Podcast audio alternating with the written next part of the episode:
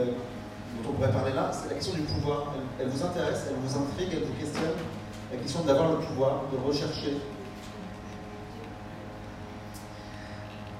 I mean, yes, I'm very into power. Um, I I think power is an interesting thing, okay? Because we think of it in big terms, right? Magical power, political power.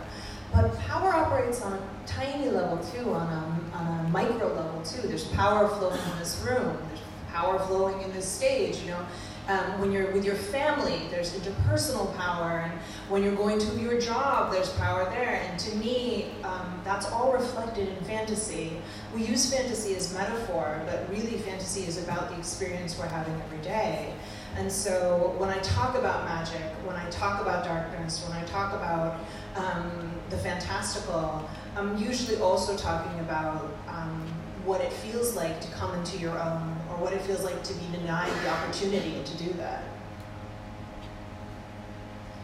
La puissance est un, un sujet intéressant qu'on aborde souvent dans les grands livres. On pense la, la puissance et le pouvoir, pardon. On pense au pouvoir magique, on pense au, au pouvoir politique, alors que le pouvoir s'opère aussi et s'exprime euh, à un niveau plus Euh, il s'opère euh, même dans cette pièce, il s'opère au niveau interpersonnel, il s'opère sur tous les lieux de travail.